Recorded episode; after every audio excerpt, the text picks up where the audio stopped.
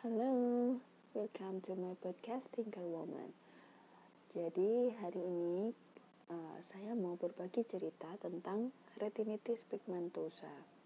Apa itu retinitis pigmentosa? Uh, sereman mana sih sama corona? Iya, mumpung lagi hot nih. Jadi di sini saya selain uh, sebagai survivor atau penderita, tapi kalau bilang penderita juga enggak nggak semenderita menderita gitu amat ya sebenarnya. Saya lebih suka disebut sebagai apa ya yang dianugerahi ya dianugerahi oleh retinitis pigmentosa ini. Saya akan berbagi cerita agar teman-teman semua juga bisa lebih aware mengerti kalau uh, ada teman-teman yang atau saudaranya atau tetangganya atau orang lain yang kena retinitis pigmentosa ini. Sebab retinitis pigmentosa ini unik uh, selain dia langka satu banding 4000 tapi juga um, dia ini unseen disability gitu loh. Uh, disabilitas yang tidak terlihat. Jadi orang melihatnya sih normal-normal aja nggak ada masalah gitu. Tapi sebenarnya dia penglihatannya bermasalah dan mungkin kesulitan tapi nggak kelihatan. Makanya banyak orang uh, begitu peduli gitu. Karena nggak kelihatan nggak tahu sih sebenarnya.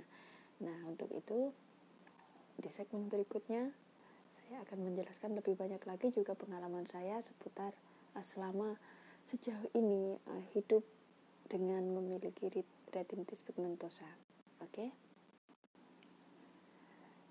jadi retinitis pigmentosa berasal dari kata retina. Retinitis itu artinya radang. Jadi retinitis itu peradangan retina atau gangguan di retina. Sementara pigmentosa berasal dari kata pigment artinya bintik atau warna gelap itu ya. Jadi sebenarnya retinitis pigmentosa itu adalah retinanya itu tertutupi oleh bintik-bintik gelap, tertutupi oleh pigmen-pigmen. Selain juga terjadi degenerasi atau kerusakan sel-sel retina. Retina itu kan ada di dalam mata.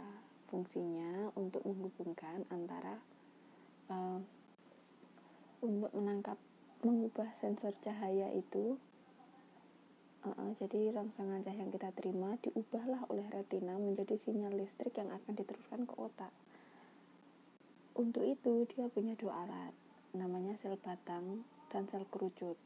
Sel batang ini untuk membedakan gelap dan terang. Jadi uh, dia sensor gelap dan terang. Sementara sel kerucut itu untuk membedakan warna. Nah, pada retinitis pigmentosa ini selain retinanya tertutupi oleh bintik-bintik hitam yang membuat sudut pandang apa medan pandangnya semakin berkurang dia juga terjadi degenerasi retina atau kerusakan retina, yaitu kerusakan terutama kerusakan di sel batang dan sel kerucutnya. Biasanya diawali sel batang dulu. Efeknya apa? Efeknya sel batang tadi kan membedakan antara gelap dan terang, malam dan siang. Nah, dengan rusaknya sel batang ini biasanya gejala awal retinitis pigmentosa itu dia mengalami rabun senja. Jadi kalau dia ke tempat gelap, dari tempat terang kemudian ke tempat gelap misalnya, atau dari siang hari mau masuk ke malam hari, itu biasanya dia rabun atau rabun senja gitu. Karena dia sel batangnya sudah banyak, sel batangnya sudah banyak yang rusak. Jadi dia sulit adaptasinya dari tempat gelap ke terang itu lama. Biasanya kan kalau kita dari orang normal dari tempat terang ke tempat gelap itu butuh beberapa detik atau sepersekian detik lah dia bisa melihat. Kalau orang dengan RP saya singkat saja ya kalau orang dengan RP itu butuh waktu yang lebih lama. Bahkan saya pribadi itu sekarang butuh waktu mungkin sekitar satu menit atau bahkan kadang di siang hari saya sering menyalakan lampu karena memang nggak kelihatan suatu apa cuaca mendung gitu ya. Itu saya pasti nyalakan lampu. Orang normal apa sih nyalain lampu? Boros-borosin listrik. Uh, orang masih kelihatan juga. Iya mereka kelihatan tapi saya enggak. Gitu. Sementara untuk sel kerucut itu kan tadi membedakan warna. Nah dengan rusaknya sel kerucut ini itu jadi nggak bisa membedakan warna. Eh ini bener loh. Awalnya aku juga nggak apa awalnya aku juga nggak percaya. Tapi lama-lama itu aku sadarnya itu waktu milih jilbab kan waktu milih jilbab itu ya bukan berarti saya jadi abu-abu gitu enggak sih. Cuma untuk warna-warna yang setnya dekat misalnya biru tua sama coklat sama hitam itu kayak sama gitu loh. Sama-sama gelap ini biru tua apa ungu tua apa hitam apa coklat ya pasti saya uh, tanya ke orang yang di dekat saya ini warna apa sih ini? Gitu. Atau warna-warna yang terang sama terangnya itu biasanya susah bedakan. Itu tapi saya saya ini masih ya lumayan lah segitu itu masih belum begitu parah. Ada yang mungkin yang teman-teman itu banyak juga loh yang penglihatannya itu tinggal 5% cuma bisa membedakan gelap dan terang. Ah, kayak ada bayangan sama enggak gitu aja. Ada itu yang enggak gitu sampai sampai kayak gitu. Retinitis pigmentosa ini memang ada kemungkinan atau potensi total blindness. Jadi jadi uh, buta total gitu loh. Ada ada sih potensi itu. Nah itu relatif. Seberapa lama itu relatif? Ada RP yang progresif artinya cepat pengurangannya itu cepat dol dol dol, dol tinggal segini.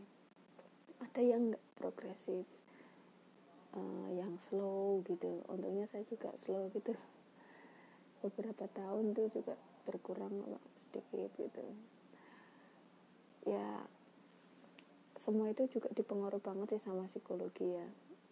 Makin stres atau makin tertekan itu biasanya makin cepat pengurangannya. Jadi di bawah santai aja lah makanya saya lebih suka menganggap ini sebagai gift atau anugerah daripada penyakit gitu. No no no no. I think I'm just born different. Jadi itu yang membuat saya berbeda dari orang lain. Itu juga yang mungkin yang sangat yang mungkin sangat mempengaruhi pola pikir saya dan membuat saya apa ya jiwa saya berevolusi lebih cepat daripada orang seusia saya gitu secara spiritual loh ya. Bukan bukan berarti saya lebih dewasa atau lebih tua gitu itu juga enggak. Cuma ah ketika orang-orang seusia saya itu kebanyakan memikirkan tentang ya hal-hal yang ada di sekelilingnya apa materi atau apa yang di otak saya itu berbeda. Yang saya lihat itu udah jauh ke depan. Hal-hal materi atau fisik hal-hal yang dangkal kayak gitu buat saya itu nggak begitu penting gitu. Karena apa? Lawang saya nanti juga ujung-ujungnya nggak bisa lihat loh. Dan saya pun juga ingin melakukan banyak hal itu bukan semata-mata karena uang sih.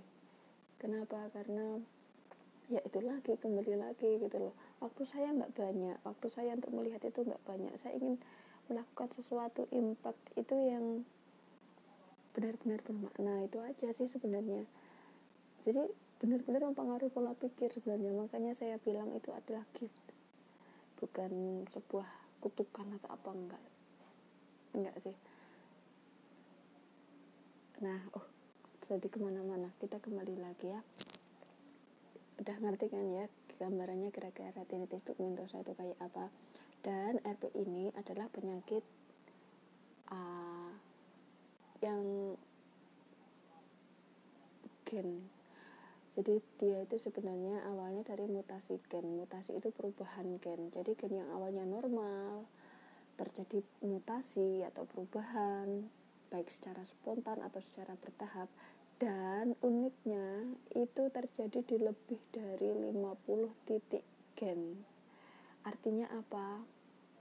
Menjadi RP itu benar-benar bukan cuma suatu kebetulan. Misalnya kayak terpapar apa spontan gitu langsung uh, langsung tiba-tiba langsung berubah gitu jika enggak.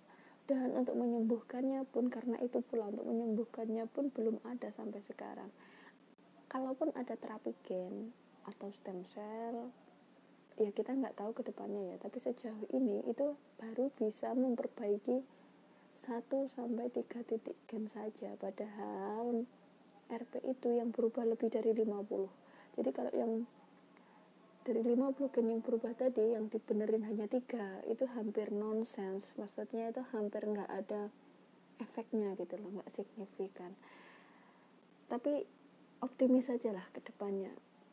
Uh, semoga juga ada nanti barangkali anak cucu kita yang menemukan obat atau untuk menyembuhkan ini retinitis pigmentosa gitu.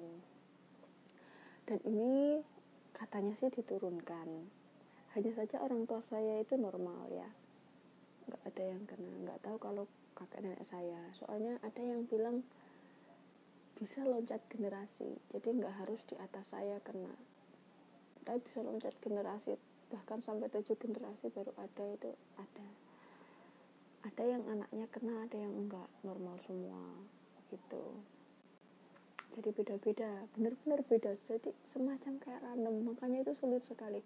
Pewarisan sifatnya juga apakah terkait kromosom X atau tidak itu juga belum diketahui. Makanya makanya apa ya sampai sekarang juga karena belum diketahui penyebabnya maka belum bisa diselesaikan masalahnya. Artinya belum diketemukan obatnya gitu kan. Nah jadi karena sulit dipahami seperti aku jadi belum juga ditemukan obatnya sampai sekarang. Oke berikutnya. Setelah kita tahu pengertian dari retinitis pigmentosa juga apa yang terjadi di sana di segmen berikutnya saya akan menyebarkan tentang ciri-cirinya ya gejala awalnya gitu tentang retinitis pigmentosa ini Ciri-ciri retinitis pigmentosa. Hmm, di awal sebenarnya itu orang yang mengalaminya itu nggak kadang tuh nggak merasakan, apalagi yang tipenya slow ya. Tapi yang bisa di gejala awal itu hampir mirip yaitu rabun senja yang pertama. Jadi kalau kamu lihat atau kamu sendiri atau temanmu atau anakmu atau saudaramu itu kalau misalnya sore hari suka kecemplung kalian suka kesandung. Kok kalian sih? Suka kecemplung got gitu ya. Atau suka nabrak-nabrak. Kesandung sandung itu ketika sore hari ya dia nggak bisa lihat. Atau dia rabun senja itu bisa jadi retinitis pigmentosa yang kedua itu dia sering nabrak-nabrak sering nyenggol-nyenggol benda di sekitarnya dia nggak bisa lihat yang ada di sekitarnya dia. Tapi dia bisa masih bisa melihat yang jauh. Jadi kayak saya itu waktu sekolah itu saya masih bisa melihat papan tulis dengan jelas. Tapi entah kenapa kalau misalnya jalan itu selalu nabrak-nabrak. Entah tangan saya kena meja atau saya nyandung kursi. Sampai teman-teman itu menyarankan kamu pakai kacamata kamu pasti minusnya udah banyak. Padahal enggak loh saya sama yang teman saya yang minus satu waktu itu masih jelas saya waktu lihat papan tulis hanya saja saya yang lebih sering nabrak-nabrak. Nah itu bukan karena minus sama sekali. Jadi kalau minus itu kan ibarat kaca kemudian ngembun jadi blur gitu kan. Nah itu minus tapi dia masih bisa melihat keseluruhan pemandangan di seluruh kaca gitu kan. Ya kalau berarti pigmentosa itu uh, tunnel vision. Jadi seperti melihat lewat teropong. Jadi yang kelihatan itu hanya yang di depan yang difokuskan aja yang yang dia lihat aja gitu.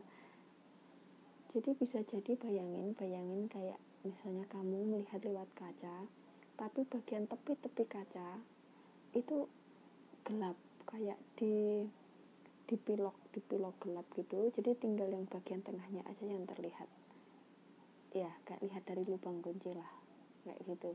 Atau lihat teropong atau lihat di teropongan. Kan itu yang terlihat hanya yang bagian tengahnya saja yang lainnya gelap. Itu. Karena itulah dia nggak bisa lihat yang di dekatnya. Jadi bagi kita itu e, peribahasa kuman di seberang lautan tampak gajah di pelupuk mata nggak tampak itu benar banget guys. Jadi kalau ada ah, kalaupun ada gajah di bawah saya di dekat saya itu nggak kelihatan kalau saya lihat depan sana. Bahkan kalau misalnya ya saya lihat apa ada orang ngajak saya salaman gitu. Saya kan pernah ini ada cerita nih. Ah waktu itu sama kakak ting kakak kelas ini kakak tingkat waktu kuliah. Kenalan gitu kan ya. Ngobrol ngobrol. Dia itu mau pamit. Aku pamit dulu ya. Iya gitu kan dia cuma senyum senyum aja. Aku lihatin kan wajahnya. Kenapa anak ini senyum senyum aja? Tahunya guys dia itu ngajak salaman mau pamitan. Tapi aku nggak lihat karena aku lihat wajahnya jadi tangannya nggak kelihatan. Aku sampai di, di apa dikasih tahu temanku satunya. Itu lo diajak salaman tuh baru tahu baru lihat bawah lihat tangannya. Barulah bisa salaman. Jadi sekala, apa sekarang kalau misalnya ada hajatan atau acara keluarga gitu yang mengharuskan salaman-salaman itu sebenarnya adalah momok yang besar buat saya. Momok banget itu. Karena saya nggak bisa lihat orangnya. Jadi saya kalau pas salaman salaman gitu saya pasti lihat bawah. Lihat tangannya guys. Siapa tahu ada yang tangannya mengulur gitu saya tinggal saya tinggal apa sambut. Atau kalau nggak gitu saya lihat wajahnya tapi tangan saya mengulur terus terusan gitu. Nggak saya tarik tarik jadi siapa yang mau ya tinggal pegang gitu aja. Nggak apa-apa sih tapi orang yang nggak tahu mungkin aneh tapi ya nggak apa-apa. Mereka kan nggak tahu mau gimana lagi ya kan? Saya sih santai aja. Gitu. Jadi tadi ciri-cirinya yang pertama dia rapun senja. Yang kedua dia uh, punya apa sering nabrak-nabrak. Nabrak-nabrak atau nyenggol-nyenggol gitu. Yang ketiga apa ya ya kayaknya itu aja deh. Yang yang paling dominan sih sebenarnya itu. Cuma ini ada ada yang gejalanya mirip ini namanya glaukoma. Secara gejala dia mirip banget. Glaukoma itu juga ada pengurangan pengurangan medan pandang namanya. Yang kayak teropong tadi loh kan medan pandang sekaca misalnya satu kaca itu kan jadi berkurang jadi tinggal tengahnya saja gitu. Eh tapi ada deh yang tengahnya yang gelap pinggirnya malah tampak itu ada jadi ternyata macamnya macam-macam guys itu jenisnya RP itu. Itu dan itu nanti semakin berkurang semakin berkurang semakin banyak yang gelap gelap gelap. Nah itu gelap itu kok bisa gelap pinggirnya? Ya itu karena ada pigmennya yang saya jelaskan di awal tadi ya. Namanya juga retinitis pigmentosa. Jadi ada pigmen yang menutupi retina. Pigmen yang menutupi retina itu akan berwujud gelap-gelap tadi Nah, sementara retina yang rusak itu akan mewujud sebagai rabun senja dan nanti lama-lama dia nggak bisa melihat warna. Itu kalau sel kerutnya juga kena. Itu terutama itu sih ya. Jadi banyak orang yang nggak tahu kalau lihat depan itu aku tuh kalau jalan itu serba susah sebenarnya. Kalau jalan aku lebih suka lihat bawah kalau lihat bawah biar nggak kesandung-sandung. Aku nggak tahu kalau ada orang yang berpapasan gitu. Jadi sering kutabrak nah kalau aku lihat depan biar nggak nabrak orang yang berpapasan misalnya di trotoar gitu ya. Nah, kalau aku lihat depan itu bawahku sering nyandung-nyandung dan itu sakit sekali jempolku tapi kali-kali itu berdarah-darah gitu. itu nabrak nabrak batu lah nabrak trotoar yang mencuat lah nggak tahu kalau ada turunan trotoar dan sebagainya itu sering banget terkilir. Ya Allah. Apalagi di malam hari. Di malam hari dan di tempat rame itu adalah momok banget itu. Udah malam nggak begitu kelihatan kayak buta arah gitu loh guys. Bener. Kayak nggak tahu mana utara mana timur mana selatan mana barat. Aduh. Pernah waktu itu diajak ke pasar malam waktu aku belum tahu kalau aku didiagnosis uh, eh, RP ini ya. Aku jalan sama temen gitu di pasar malam. Aku jalan aja ngikutin dia di belakangnya.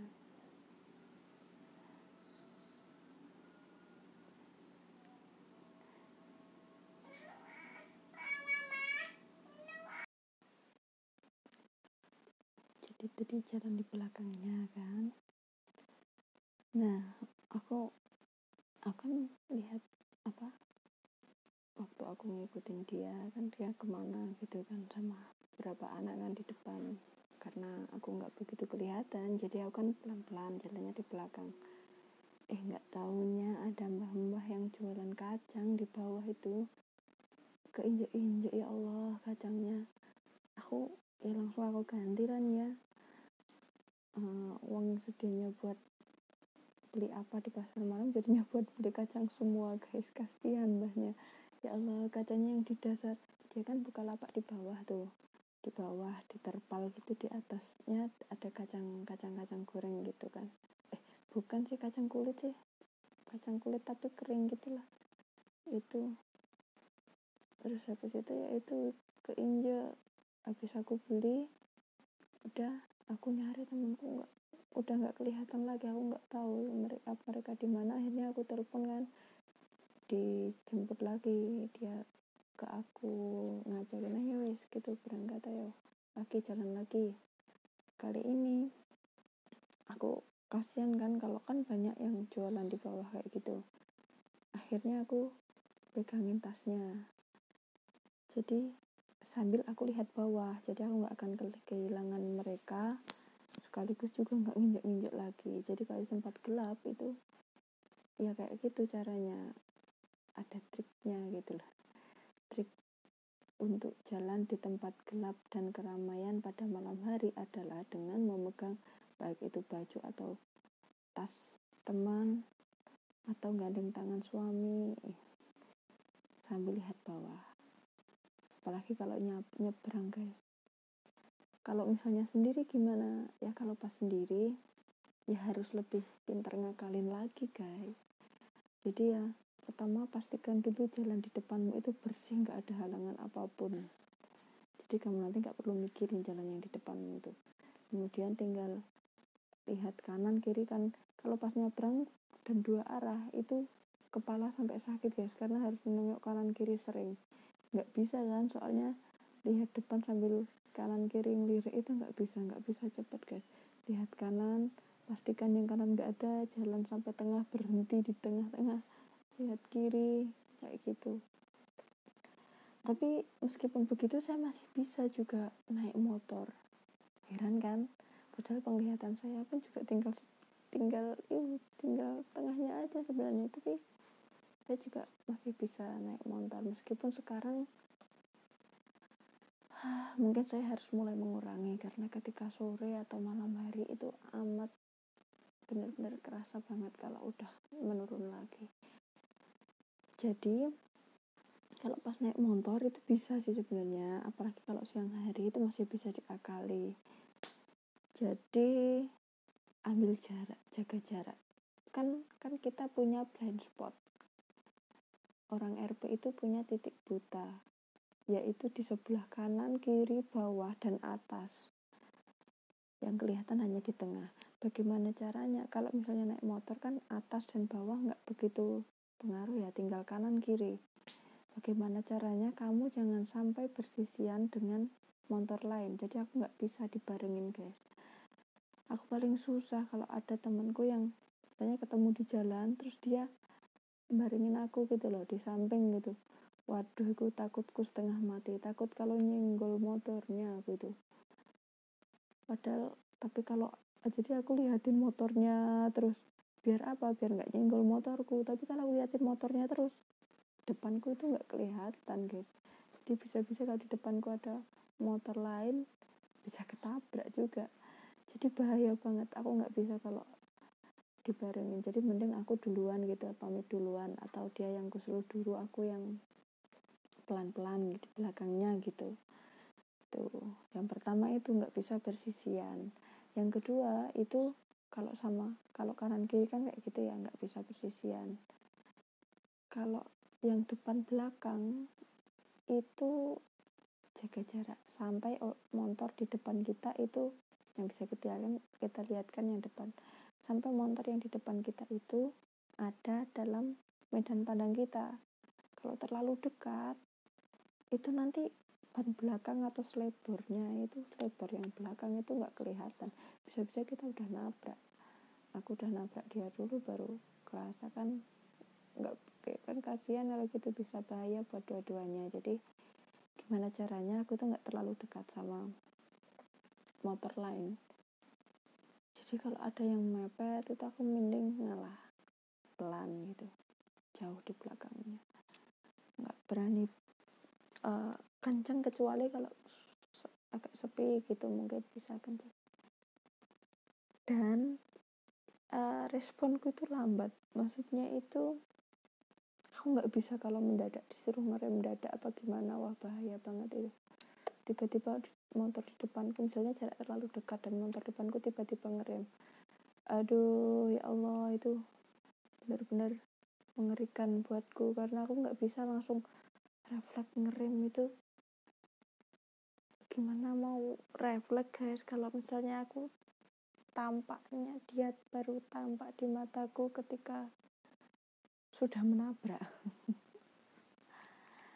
Selain itu yang bahaya lagi itu tantangannya lagi adalah ketika ada pertigaan. Misalnya ya kita jalan enak-enak nih. Enak-enak lurus jalannya kanan ke eh, bagian depan dan kanan udah aman belakang masa bodoh lah biar dia yang bisa ngira-ngira kan gitu yang penting kita nggak ngerem dadak itu aman-aman aja sih. Nah tiba-tiba dari sebelah kiri dari gang kecil tuh ada motor seliut gitu masya allah. Gak kelihatan. Dari kiri tiba-tiba gitu ya allah. Makanya banyak orang juga makanya di, di jalan pun juga nggak bisa terlalu mepet ke kiri. Aduh kalau tahu dari jauh itu ada pertigaan biasanya aku agak nengah dikit gitu bahaya bahaya apalagi kalau malam hari ya ampun aku mending Nah, kalau malam hari ada lagi nih. Kalau malam hari itu silau.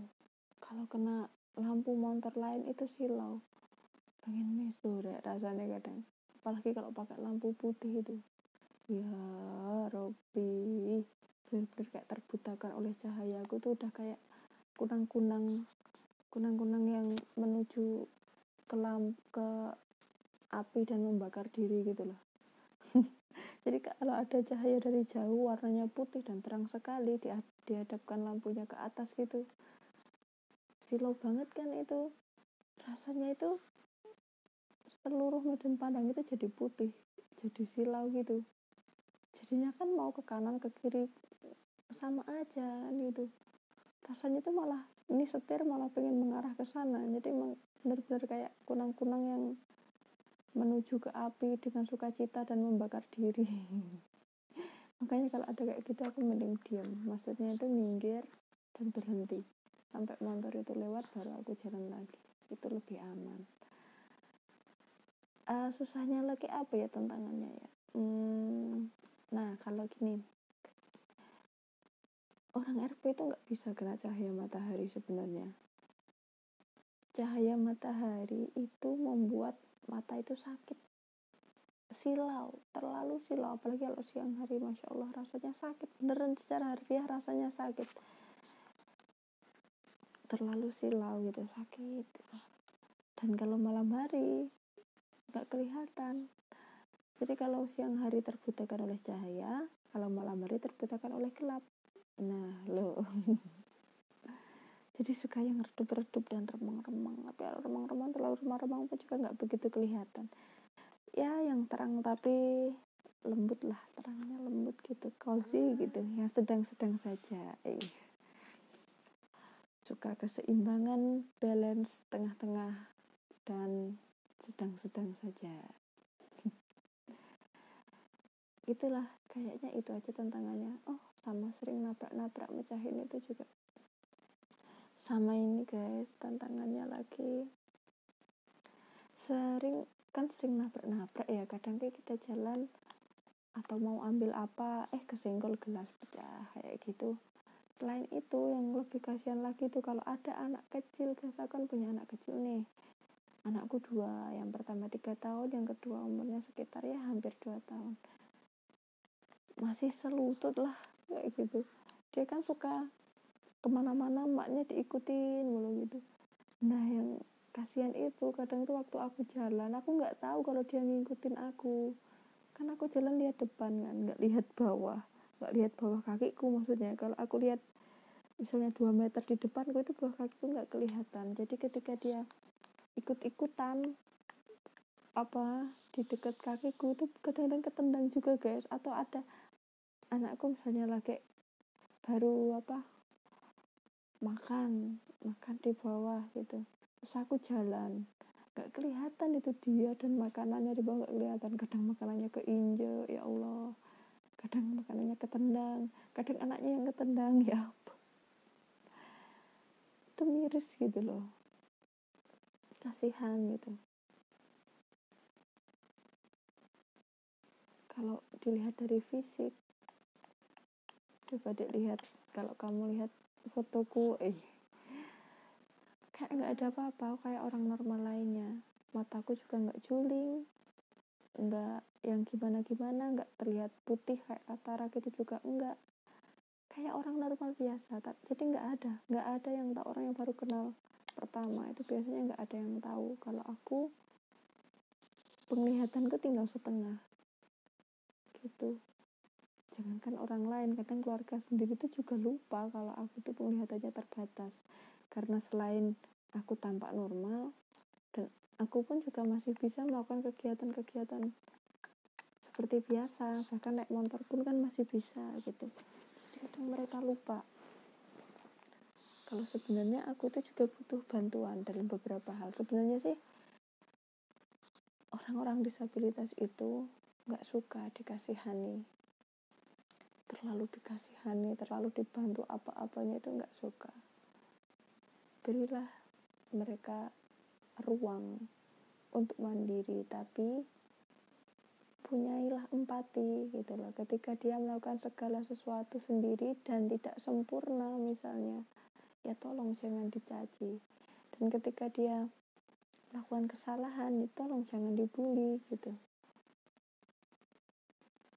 ketika ada yang dibutuhkan dan mereka minta tolong ya kalau bisa tolonglah gitu. Kalau dia nggak minta bantuan misalnya ya nggak apa-apa. Jangan apa-apa dibantu apa-apa. Itu akan membuat self esteemnya semakin turun. Semakin tidak percaya diri dia akan semakin down. Semakin merasa tidak berguna gitu. Aku gini aja kok nggak bisa lebih baik kasih support. Ayo kamu pasti bisa. Gini caranya misalnya. Atau kalau misalnya memang mau menawarkan bantuan tuh ya mau dibantu mau diantar mau gimana gitu aja. Nggak usah. Kamu itu kan nggak bisa ngelihat tak anterin aja. Bantu tapi karo nutuk rek iku jenenge. Apa sing gelem? Ngekei berlian tapi diuncal no sapa sing gelem iya toh iya toh iya toh. Ngono lho. Jadi nggak usah terlalu dikasihani atau ditunjuk tunjukkanlah rasa kasihan itu. Itu malah mengganggu disturbing gitu. Tapi punya empati ketika dia makan sesuatu dan ternyata tidak sempurna.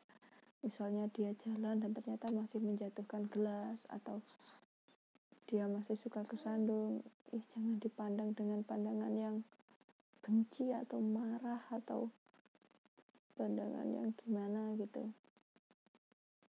Suportif gitu yang suportif aja. Wah sini aku bantu bersihin kacanya misalnya. Kamu nggak apa-apa gitu. Atau kamu nggak apa-apa? Apa ini perlu kupindah kursinya? Gitu suportif sebenarnya itu sih yang dibutuhkan.